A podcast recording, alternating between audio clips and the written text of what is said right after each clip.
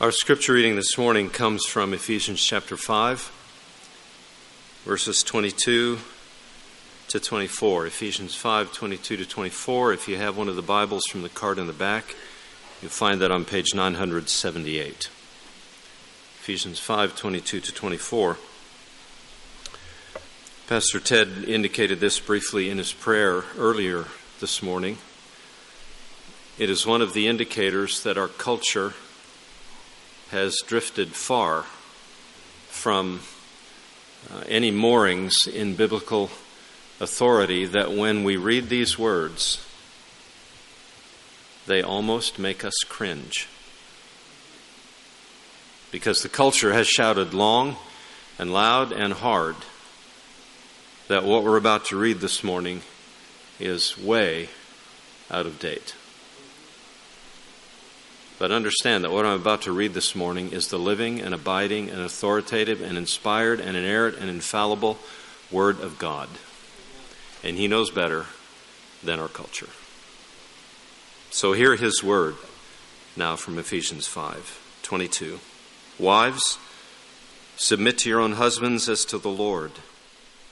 For the husband is the head of the wife, even as Christ is the head of the church, his body, and is himself its Savior. Now, as the church submits to Christ, so also wives should submit in everything to their husbands. May God bless the reading and now the preaching of His Word.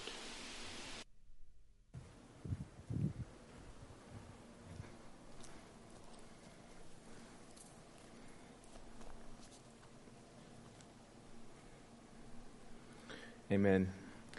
Well, let's pray before we dive into God's Word this morning. Father, we uh, pray for many of your children who are gathered here this morning that have come with anxiety, with just burden on their heart, with a weight. And particularly, I want to think this morning of those who come this morning with a weight uh, over their marriage, just, dis- just discouraged, just really tired, feeling almost almost as if all hope is gone for a restored or healthy marriage. Broken, wives that are shattered, feel like they have no relationship with their husband at all. Husbands who are tired of their wives and feel like they're just nagging all the time and don't want to listen to it. Children that are out of sorts because of it, wondering why mom and dad are so messed up and why they're yelling at each other all the time. No love life, no physical intimacy, very little hand holding, hugging, embracing, no, no walks at the park, enjoying one another's company, just business and work. And I know that that's a reality for all of our marriages, and everyone has felt that at some level, but there are some who are on the edge and have just reached a place where they're just tired. They don't want to do this anymore. And so, for the next two weeks, as we look at your word, we pray that that would be fixed, that would be changed, something would happen, that you would give hope. So, I pray that there would be no one here this morning who sits there saying it's, it's without hope. Nothing will change. I've been doing this for 20 years. It'll never change. There won't be anybody that will say that because that's a lack of faith, and we rebuke that in Jesus' name. And we pray that you will bring strength and reinvigoration and new life to our marriages through your word. Start this morning, we pray, as we work with the wives. In Jesus' name. Amen. You know, I didn't plan to pray that way honestly, it just it just kind of hit me as I was sitting here uh, preparing to uh, preach that we live in a very broken world, and I know many of you are in that position where you're just tired, and I know you're struggling, and uh, and so here we are. We're we're in Ephesians. If you're just joining us, we're walking through this entire book of Scripture, and we're really preaching on it, sort of verse by verse and paragraph by paragraph. We love that method of preaching on our church because it just we want God And I say this over and over we want God to set the agenda for the teaching of our church. We just want to follow His Word. And so we're, we're coming to this rich section of Scripture on marriage. And this morning, it's my responsibility to speak to the wives. And next week, it'll be Pastor Mark's responsibility to speak to the husbands. And that doesn't mean if you're a husband this morning, it's time for you to check out. Does that mean if you're a kid, it's time for you to not listen?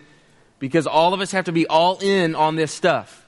So I want to encourage husbands this morning to be praying for their wives, not to be thinking about how she fails and how bad she is and how she's not doing what she's supposed to be doing but to be saying, God, help her with this, give her grace. That you be, as we're working through this text, you have a, a, disposition of grace toward her, as Christ has toward her. That you love her in that way through this text. You be praying for her. I want to pray eh, and my prayers for the wives that you, you, your, your posture this morning is God, I want to learn. I want to hear from you. I want, I want to receive from your word. I, I don't want to fight. I don't want to have a resistive spirit. I, I want to I wanna be po- a posture of total humility and brokenness before God. And that, that's my prayer for you. So as we, I don't, I don't want you to be thinking about your spouse this morning. Just be thinking about yourself. And because uh, it'll be very easy. I'm going to be talking about both husbands and wives at aspects of this sermon. Very easy to say, oh, I hope he's hearing this. You know? Oh, I hope she's hearing this. Please don't do that. Because if you're doing that, you're missing what God's trying to say to you. All right, so let, let's, just, let's just let all that go. I understand your marriage is jacked up in a lot of ways. Understand your wife is not who she's supposed to be, and, and, and your wife saying I, I, he's not who he's supposed to be. I understand all of that. So let's let it all go, and let's pray for God's grace to minister to us this morning. Now, Andreas Kostenberger writes uh, the following He says, For the first time in history, Western civilization uh, is confronted with the need to define terms like marriage and family. The foundation for marriage is crumbling. People are confused about gender, marriage, and family. Some are outright hostile to historic Christian view on marriage. This is not simply a cultural war, it's a spiritual war. And the enemy would like nothing more than to continue to tear down the foundations of God's design for marriage. Well, we live clearly in a society that is wanting to do away with gender distinction at all, completely. The homosexual, transgender, and feminist agenda is consistently ridiculing the concept of gender appropriate roles. I mean, take uh, marriage, for example. We could we give all kinds of cultural examples. I was thinking about tons of them.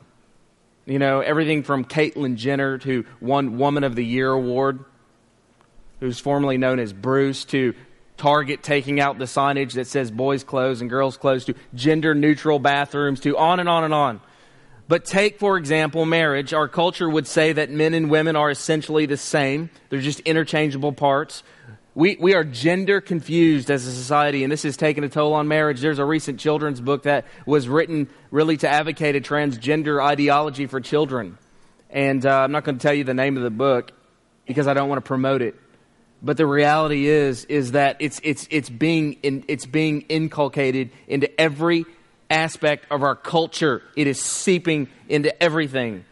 And so today, we're gonna, what we're going to do is we're going to come back to the Bible and say, okay, we're confused as a society, so what does this thing say? We're going to go back and say, what does the Bible have to say about marriage? And reorient our thinking around God's Word. And what we'll see when we get in this passage is that men and women are not the same. They are very different. They are equal under God in terms of importance and standing and dignity and significance and privilege and worth.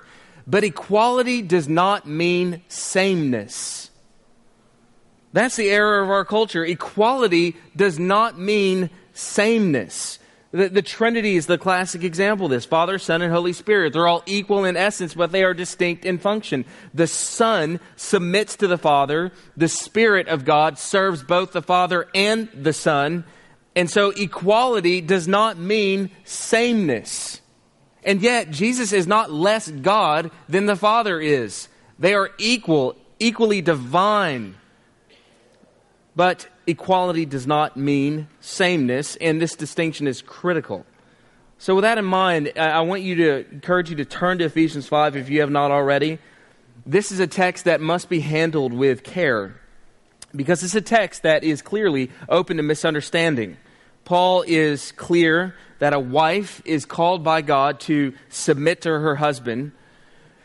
But of course, that language of submission, I mean, just think about that word, carries with it all kinds of negative connotations oppression, subjugation, dominance. And we hear that and we're just like, no way, man, don't give me that. Don't want to hear that word. That didn't sound very Christian, doesn't sound very gracious to me. But clearly, that's not what the Bible means when it talks about submission.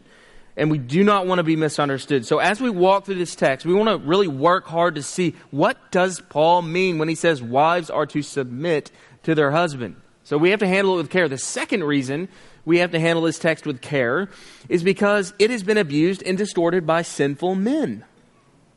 And, and what I mean by that is that God's word in the hands of a religious fool does great harm. And I've seen men use this text to defend all kinds of wickedness in the home.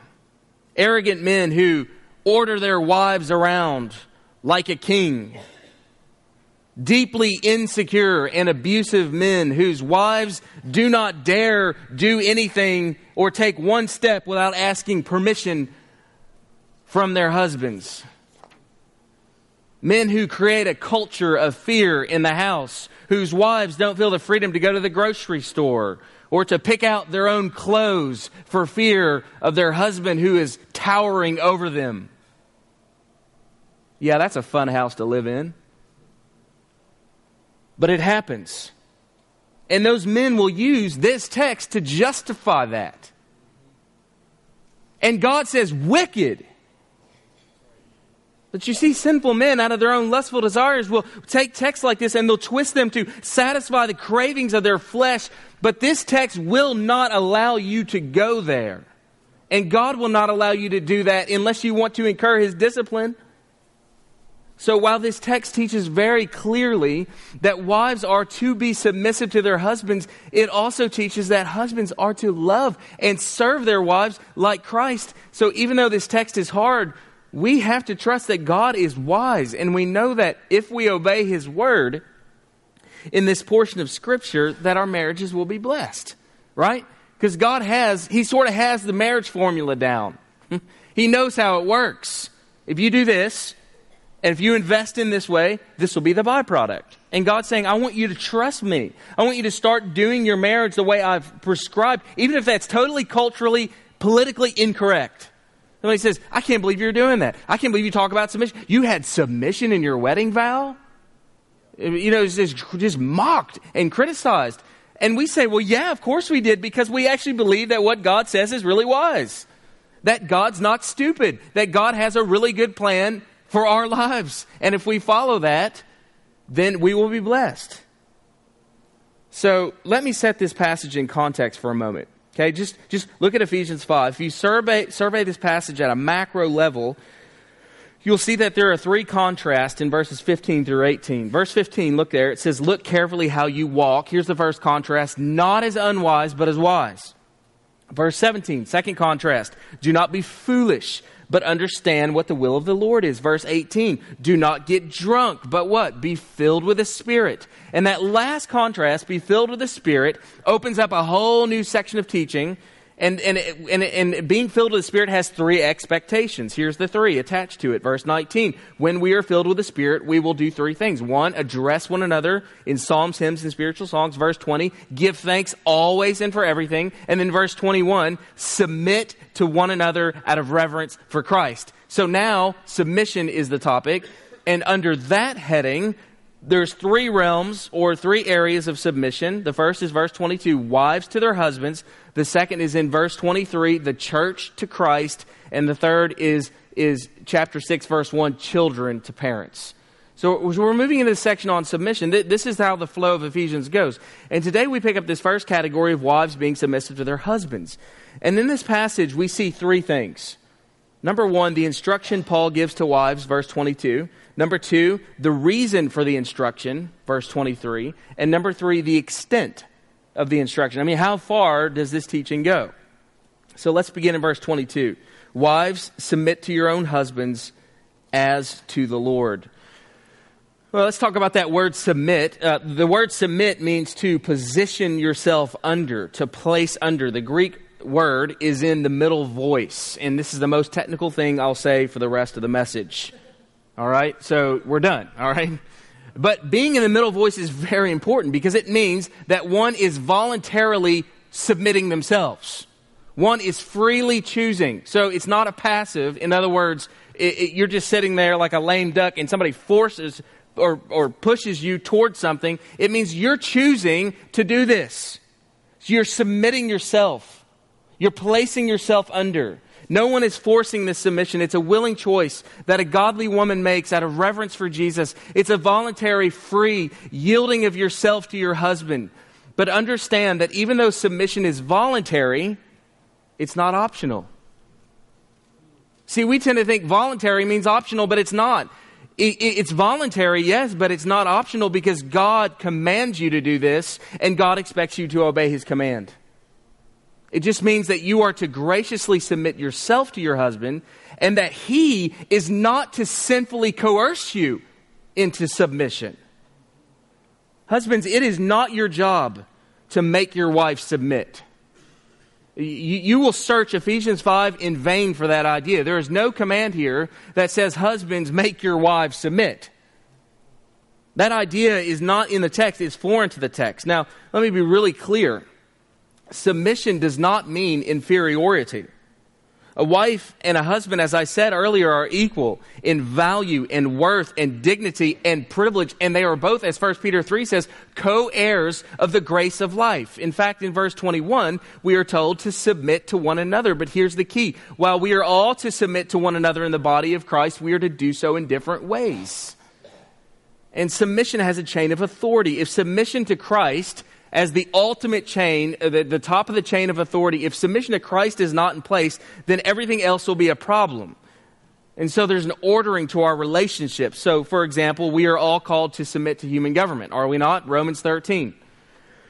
Church members are called to submit to their elders, 1 Peter 5 and Hebrews 13. Children are to submit to their parents, Ephesians 6. All of us are to submit to Christ, Ephesians 5 and James 4 says, Be submissive to Christ. All wives are called to submit to their husbands, Ephesians 5 22 through 24. And when you look at, look at this word um, s- submit in Scripture, you come to the conclusion very quickly that woven throughout all of Scripture really is this theology of submission.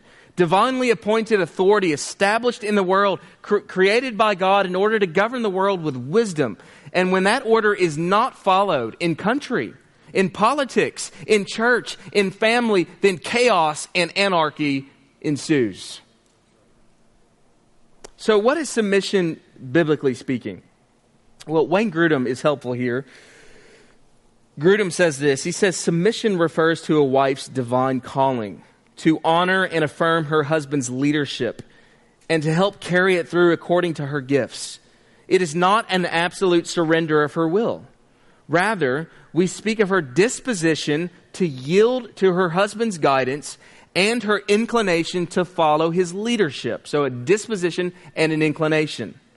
Christ is her absolute authority, not the husband. She submits to her husband out of reverence to Christ. The supreme authority of Christ qualifies the authority of her husband. This is a very helpful word. That comes from um, uh, Wayne Grudem and John Piper's book, Recovering Biblical Manhood and Womanhood. I, if, I encourage you to read that and study that if you want to research this topic further. So that's Paul's point. The wife yields to her husband. But as we will see next week, the husband places his wife's needs above his own. His desire is to put her first, and that desire to put her first ends up becoming the drawing force that makes her want to yield herself to him. He loves her. He wants more than anything else to bless her and to nourish her and to fuel her and to encourage her and to protect her. And when he does this, she ends up develop, developing, believe it or not, a desire to follow him. Because who doesn't want to follow a man that's so sacrificially loving you, right? Women are looking for a man that will just love them and care for them instead of being uh, a loser who's, or who's somebody who's going out and constantly looking for fun with somebody else. So when a man comes along who's actually going to sacrifice his life, lay down his life, and give it to you, don't you want to serve that man? Don't you want to help him? Don't you want to? Of course you do. Because you'd like to keep him around. And, and that's what it does. It has a drawing power and force. Now look at the context of, of, of this submission. Paul does not say that wives are to submit to every man. He says, Wives, submit to your own husbands. All men are not in authority over all women. You should be really clear about that. We can get carried away with ideas like that. Marriage is the context of this command. And then notice the last phrase in verse 22. This is the manner in which you are to obey this command. Underline that phrase, ladies, as to the Lord. Now, what does it mean? Well, Colossians 3 helps us here. Paul says, Wives, submit to your husband in Colossians 3 as is fitting to the Lord. So the idea is not that you kind of sort of get up one day and look at your husband and say, Honey, I obey you because you're like God to me. That's kind of a tough sell, don't you think? Clearly, that's not how she thinks. So he's not saying submit to your wife as submit to your husbands as the Lord, like he's the Lord. He's not the Lord. He's far from the Lord. He's a long way from being godlike in your life. So, what does it mean? Ask to the Lord means that your submission is ultimately not a matter of obedience to your husband, but to the Lord. A wife's submission to her husband is actually submission and obedience to her Lord. Jesus is the issue, not your husband. In other words, obey this command not because your husband needs it so bad, although he does, but because Jesus wants you to do that and you're to do it for him. Not for him, not even because he deserves it. He may not deserve it at all. But Jesus deserves it because Jesus hasn't done anything wrong and he asked you to do it. Do you see that? Do you feel the force of that? So, the wife submits to her husband not because he's a great guy. He, he may be a great guy or he may not be. That's not the issue. His character is irrelevant. She submits to her husband because in doing so, she is submitting to Jesus. So, ladies, I just want to remind you this morning that means that there's dignity to your submission. It's a loving and obedient response to Christ. And this is what Jesus did. Think about it. Jesus willingly submitted himself to the Father, even to the point of death. He came into this world. He laid aside his rights as the Son of God. He took on human form to rescue sinners. And don't we exalt in that humility that God would become man and dwell among us? that God, who is perfect, who, who absolutely has all right to do whatever he wants, that he would come here and humble himself and take on human flesh and dwell among a sinful people, and that he would not exercise his divine right but that he would humble himself, come down stoop down to our level and minister to us sacrificially and serve us and give his life for us, that he would give himself and pour himself out. We exalt that. We say, that's praiseworthy. That's amazing stuff. What an act. And we praise that. And ladies, here's what I want to say. When you obey Ephesians 5, you're showing the same obedience, the same humility, and that is praiseworthy. It's praiseworthy. And you should be encouraged for that. And men, we should be fast and quick to praise our ladies for that. So it's something we celebrate. And any husband that is worth his weight in salt will see that, and he'll be compelled to gently and redemptively and lovingly lead his wife. Because he says, What a sacrifice she's making. To follow me. To follow me. I don't deserve to be followed like that. And he's, he's compelled to celebrate his wife. So there's a profound dignity in the call of wives to submit to their husbands. When you do this, you're doing something that's deeply Christ like. But there's also dignity in the submission because ultimately it's done for the Lord. You're not doing it for Him, you're doing it for Him, for God first and foremost. Think about it. The highest purpose of your marriage is to point the world to Christ. Christ is ultimate here. It's not marriage. It's not your marriage. And our marriages are a reflection of Christ's love for his church. So, so let's get some more scripture here. Let's keep laying down some scripture. Verse 23 gives us the reason for this instruction because you might be saying, okay, so I hear the instruction, but I, I still want to know why would God order things like this? Like, what's the deal there? Why would God say this is a wise way to live and to work out your marriage? So let's get into God's reasoning here. Well, I mean, the simple answer would be why should a wife submit to her husband? Would be because God said so. I mean, that would be the child, the answer you give to your child. You know, I, I feel like I'm saying that to my sons. Well, Dad, why do I? Because just because I said so. I don't want to get into a five minute discussion with why, with my four year old about why this is a wise thing for him to do. So that's a real quick answer, but obviously we, we, we just sort of grope for more. So, but what, what God still why? Let's press it further. What's your reason? And the reason he gives is in verse 23. He says, For the husband is the head of the wife. So if you want a reason for why wives should submit to their husbands, it's because the husband is the head. So then the question is, well, what does it mean to be a head? Well, if you look that word, the word kephale in Greek or head means a leader or an authority figure. The Greek lexicon says this one who is the head, chief, principal, one to whom others are subordinate. So, this is what the word means in Scripture. In fact, if you look at the word in the Septuagint, the Greek translation of the Old Testament, you look at it in the New Testament, you look at it in all Greek uh, literature of its time, it means the same thing in every context. This is what the church has believed and taught about this word. Head is for 2,000 years, it's understood this. And anyone, which means anyone who sort of works to try to do the exegetical gymnastics necessary to change the meaning of this word so that head doesn't really mean head and sort of soften it somehow, is violating sacred scripture and caving, I would say, to political pressure, right? Because it doesn't sound politically correct to say a man is the head of a woman. It just doesn't sound good in our culture. And so people are just groping for can we just kind of soften that term somehow? Can we do something to fix that? And the answer is no, you can't. If you do, you're abusing Scripture. Scripture is very clear. But, and I just want to remind you of this Jesus doesn't really care what we think about that. I mean, Jesus is not in a popularity contest, and he doesn't care about majority opinion. The way of the cross is always the narrow road. It's not the easiest way, but hear me, it's always the best way. And so the word means exactly what it says. The husband is the head of the wife. Now, men, before you get all excited here and say, Amen, preacher. All right, you keep preaching that. Amen to that. About that authority business. Then I would remind you that headship described here is Christ like headship. Christ like headship. Look at the verse. For the husband is the head of the wife, even as.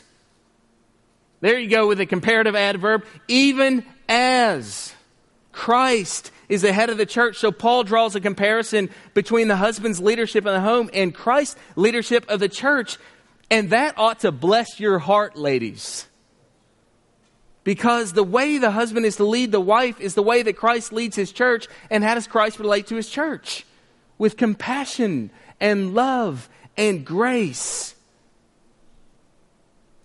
Men, headship doesn't mean woman, get my dinner. It doesn't mean that you have the right to bark commands at her. It means that you have the inherent responsibility for being the servant leader in your home to protect and to provide for your family. Brian Borgman defines headship this way. He says, Headship is taking primary responsibility for the servant leadership, protection, and provision of your family, both materially and spiritually.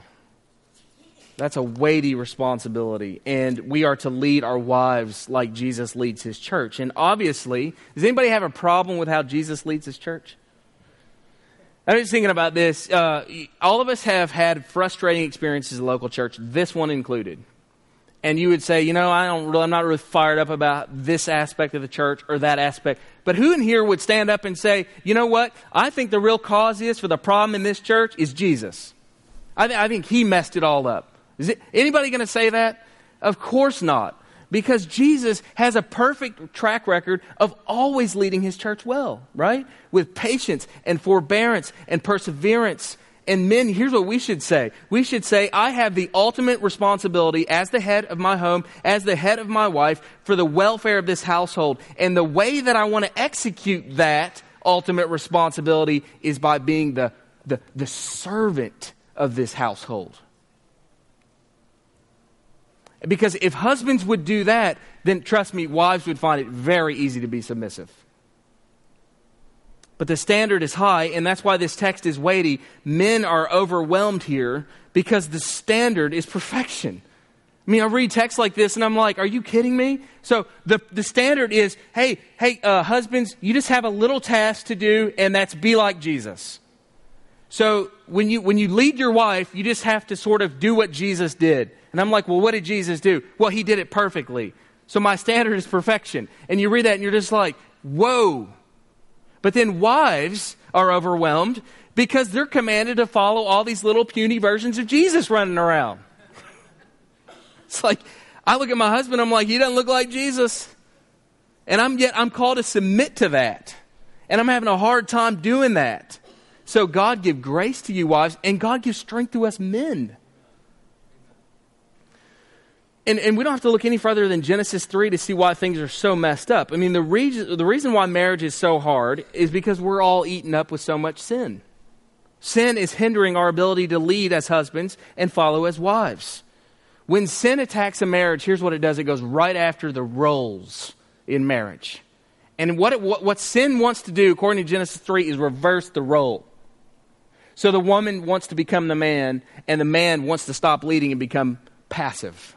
That's the major sort of thing that sin does. When sin attacks a marriage, it typically manifested this way in men. Men become passive non leaders of their home, or they become abusing dictators. Those are the two default positions.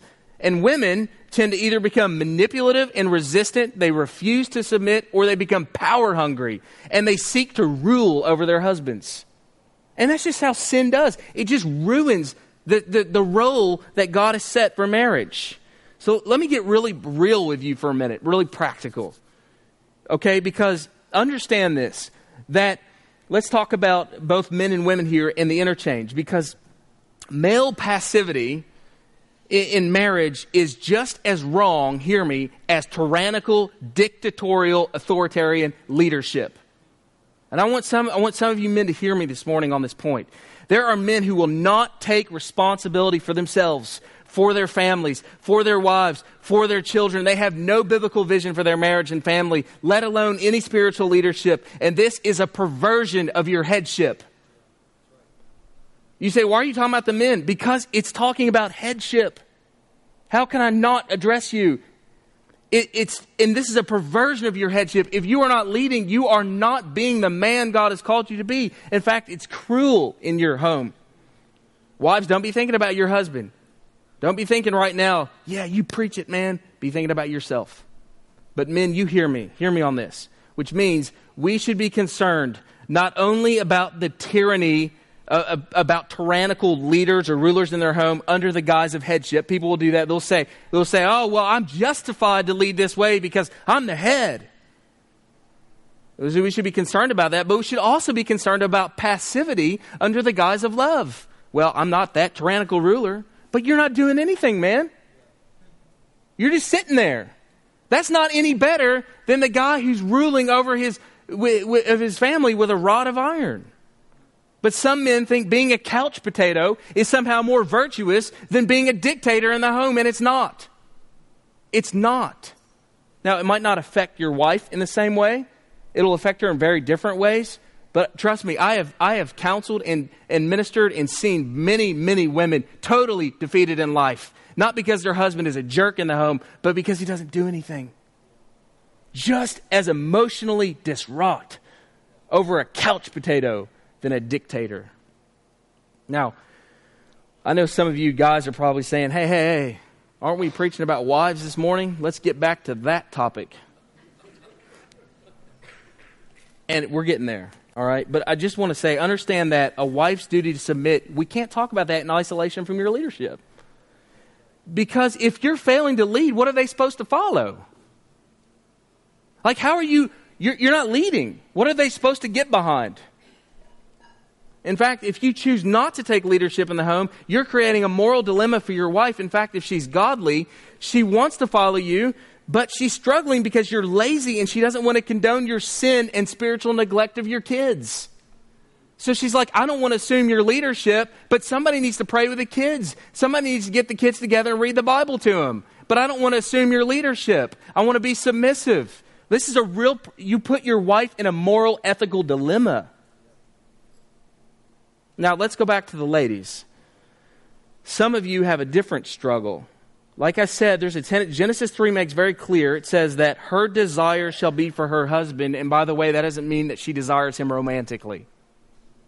When the fall happens and sin comes into the world, it says her desire shall be for her husband. That means her desire shall be to rule over him, to take his spot, to be the person who leads.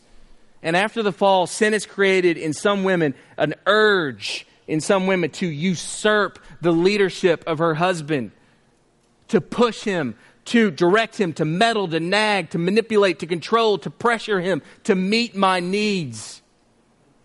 Proverbs 27 15 says, A continual dripping on a rainy day and a quarrelsome wife are alike. When you do that, ladies, you are waterboarding your husband. And nothing is more damaging to a man's ability to fulfill God's calling than to live with a woman who consistently emasculates him, berates him, and tries to dominate him in the house.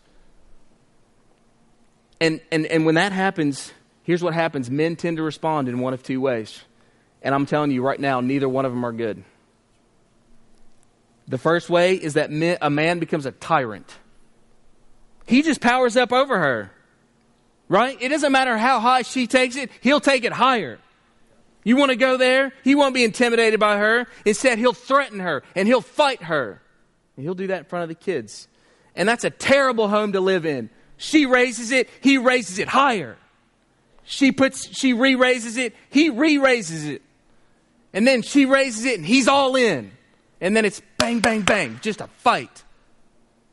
And that's what happens. It's the first way men respond. The second way is just as common for some men. When his wife gets stronger and stronger, the husband gets more and more passive.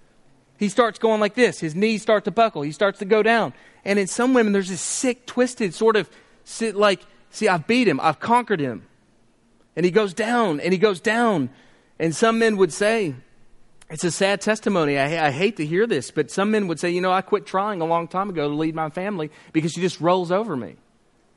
Now, I know that other men in here would say, pridefully, well, why don't you step up and be a man in your home?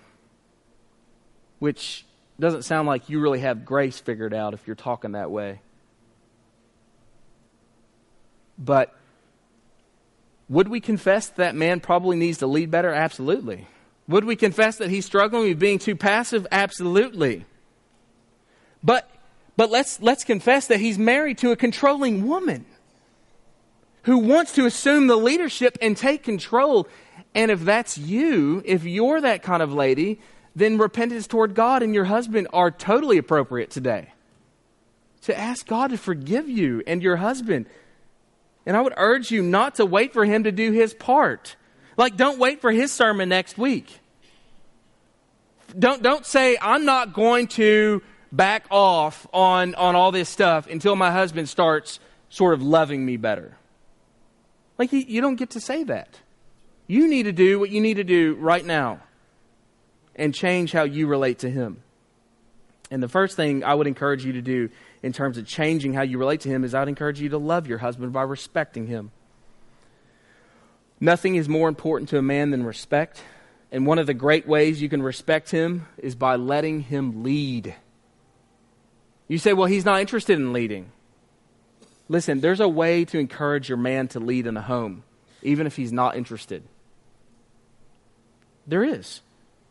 And I'll tell you what it's not it's not nagging him to death. That will not work. So just go ahead and abandon that project. Instead, seek to encourage him. Because, hear this, ladies, hear this encouragement in the mouth of a wife is unbelievably powerful in the heart of a man. It's unbelievable. It's unbelievable the power of encouragement a wife gives to her husband. Find areas where he does well. Are you saying he's a loser in every area of, of his life? I don't think so. All right? So find an area he does well and breathe life into him. And if you do that and you begin to do that, you will create an environment where you will help him to lead better. That's far more effective than wearing him out with how bad he's failing, saying things like, Well, I guess you don't care about the spiritual life of our kids, so I'll just do it myself. Those kind of things will erode his desire to lead his family. You know, he'll, he'll just wash his hands of it. He, and it won't serve you and it won't serve the family. Well, that's challenging stuff for both husbands and wives. And, and, and, and we just have to get real with this stuff because this is the nitty gritty of where we live. And this is exactly why we need so much grace.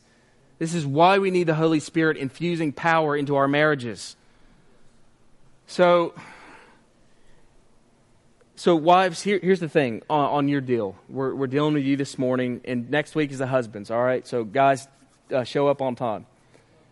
But but here's the thing: the last thing is is for the ladies is is the extent of the instruction. Verse twenty four. Now, as the church submits to Christ, so also wives must submit. What does that say? Submit in everything to their husbands. So we see the extent of the command. Paul says, in everything.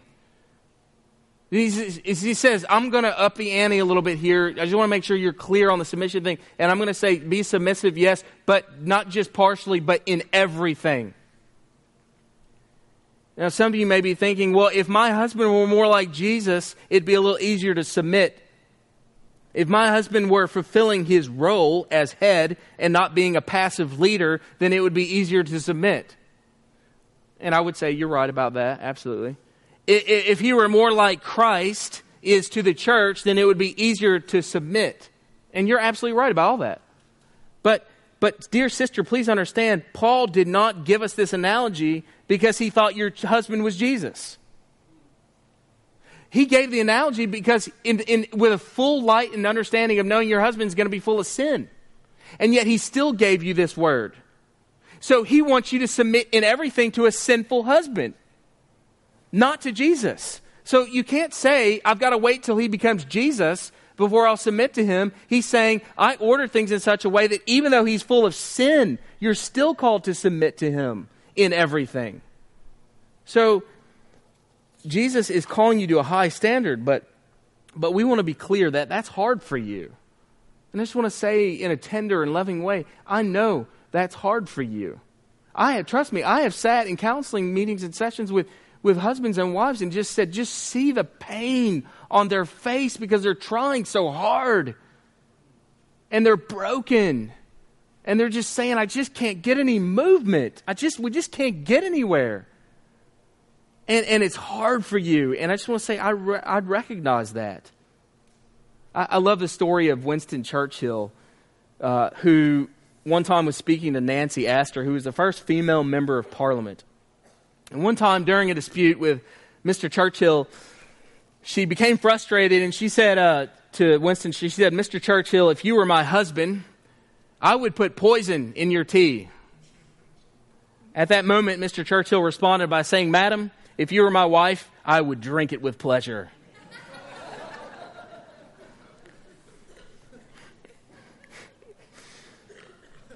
well, that's a light moment, but it, it, what it does is it illustrates the truth that marriage is hard.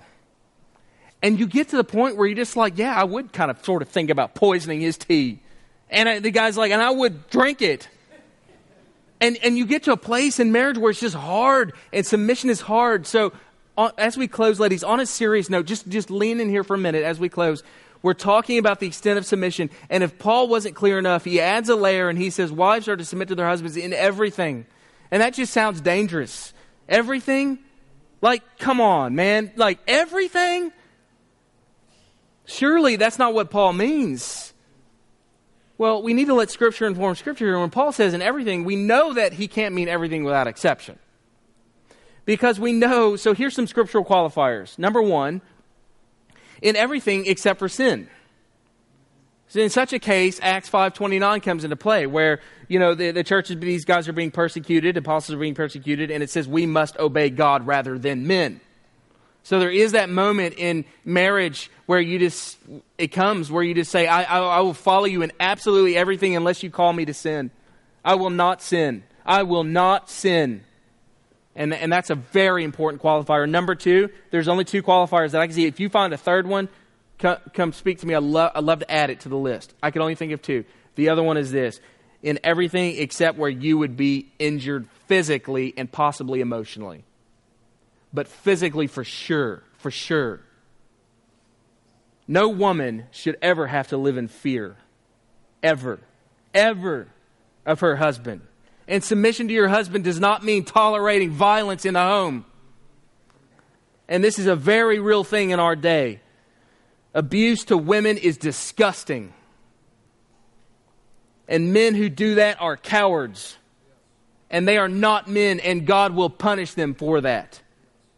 So let me just say to you if you live if you live under a constant quaking and trembling and fear, oh no, he's coming to the door, what's going to happen next kind of fear, then you need to seek some help. No woman should have to live in that in a prolonged way. And you know, that's what your church is for. And that's why you have pastors and a community group and leaders who can help you. See, because when the authority structure in the home fails, the authority structure of the church and the government step in to protect those who are being mistreated. You say, well, what about emotional abuse? And I, and I would just say there, that's a tough issue. How, how, I don't know. How much is too much? I, and I would just speak in generalities here. I would say that you need discernment, you need the counsel of friends, you need to turn to God, you need to pray, you need to rely on family and friends, and seek biblical counsel about that type of emotional abuse. In extreme cases, I would say this. In extreme cases, sometimes the best thing you can do for your marriage is to, is to be away from your husband for a season. Sometimes that's needed.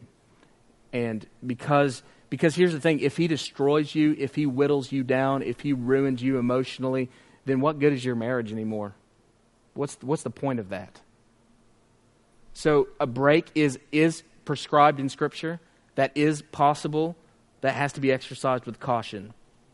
And the key is to get good counsel. If you're here today and you're just broken and you need help because of that, just please come and speak to us. Now, beyond those two extremes, let me say this, be really clear. This verse means exactly what it says. Beyond those two extremes, wives are to submit to their husbands in everything.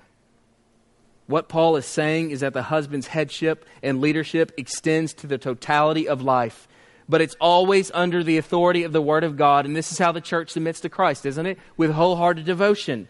So the phrase here eh, in everything is in reference to a total heart, full commitment to your husband's and to your husband and his leadership.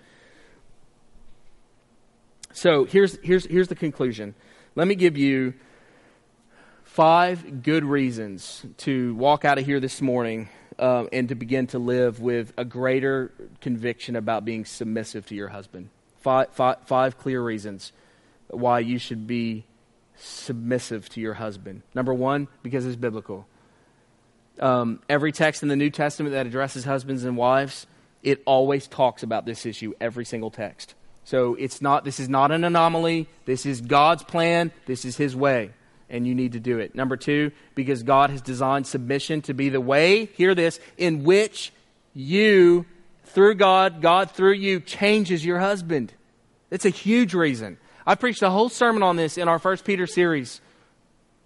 And and and look that up 1 peter 3 1 through 7 on our website and i'll tell you this the key is this is that a transformed woman transforms her husband that's the key you will win him with your conduct so so being submissive is designed to change him number 3 the third reason is that it affirms and edifies your husband and his responsibility under God. More than anything, as I said, men want to know that their wives respect him. You say, Well, I don't respect him. Well, you better find something to respect about him. I mean, I'm serious. You've got to find something, or you will tear down the very thing you're trying to build. Don't tell me there's nothing you can respect about him. So, so, so submission to him affirms and it edifies him and his responsibility under God. Number four, without being submissive, you will hinder God's work in your marriage when you choose not to submit to your husband, you are trying to live life outside of God's plan, and that will never go well. Ever. And it won't work. And finally, submission is essential because with it, you will create an environment for your marriage, hear this, that will motivate your husband to love you like Christ loves the church. So it's self, it's, it's, it's, it's for yourself. It's self advantageous. If you do this, you'll create an environment where your husband wants to love you like Christ loves the church, and together you will begin as a couple, maybe for the first time, to display for the world a picture of the gospel like you never have before. And I know you want that, ladies. And, and we want that for you. So, so let's go for that together. Now, if you're here and you're not a Christian, I just want to say to you, because I want to be faithful, because this is a Christian church, um, the first thing you need is to just forget about all this marriage stuff and just get right with God yourself. And I just want to encourage you, if you're here, if you're saying, man, that was an interesting sermon, never really heard anybody talk about stuff like that. The, the, the most burden, burdensome thing on my heart for you right now is that you not be thinking about how that was an interesting sermon, but that you be thinking about the fact that, man, like, I, am just so, I, I don't even have a relationship with God. And so you need to get that first. And you know how you get that? Just simply say, God, forgive me for my sin. And, and, and I know that I'm accountable to you. And I know that if I don't have that sin forgiven, I will, I will be judged for that eternally and forever. And, and so you just humble yourself. And we'd love to pray with you. And we'd love for you to, to, uh, to turn and repent of your sin and trust in Jesus. Husbands, wives, marriages, guys, we're, go- we're going next week. Pastor Mark's going to deal with, with you all faithfully through the text. So, men, don't be walking out here today be thinking about how your wife is just really messed up. Just pray for her. And wives, don't feel defeated because you have messed up. Remember that Jesus has forgiven you, and he will empower you to be the woman that you are called to be, even if your husband is, is, is tough to follow. You know, He'll still empower you. So let's pray. Father, thank you for your word. Thank you for the practicality of your word that we just come to a, a, two more verses, three more verses in Scripture, and they're just so unbelievably relevant to our lives. So we pray that you would change us through your word, transform us, and, and shape us into the image of your Son for your glory. Thank you for the privilege, the freedom we have to sit around here and read and study your word. So encourage your church, Lord. Encourage your people. Build our marriages. Strengthen them, we pray, through the gospel of our Lord Jesus Christ, in whose name we pray. Amen.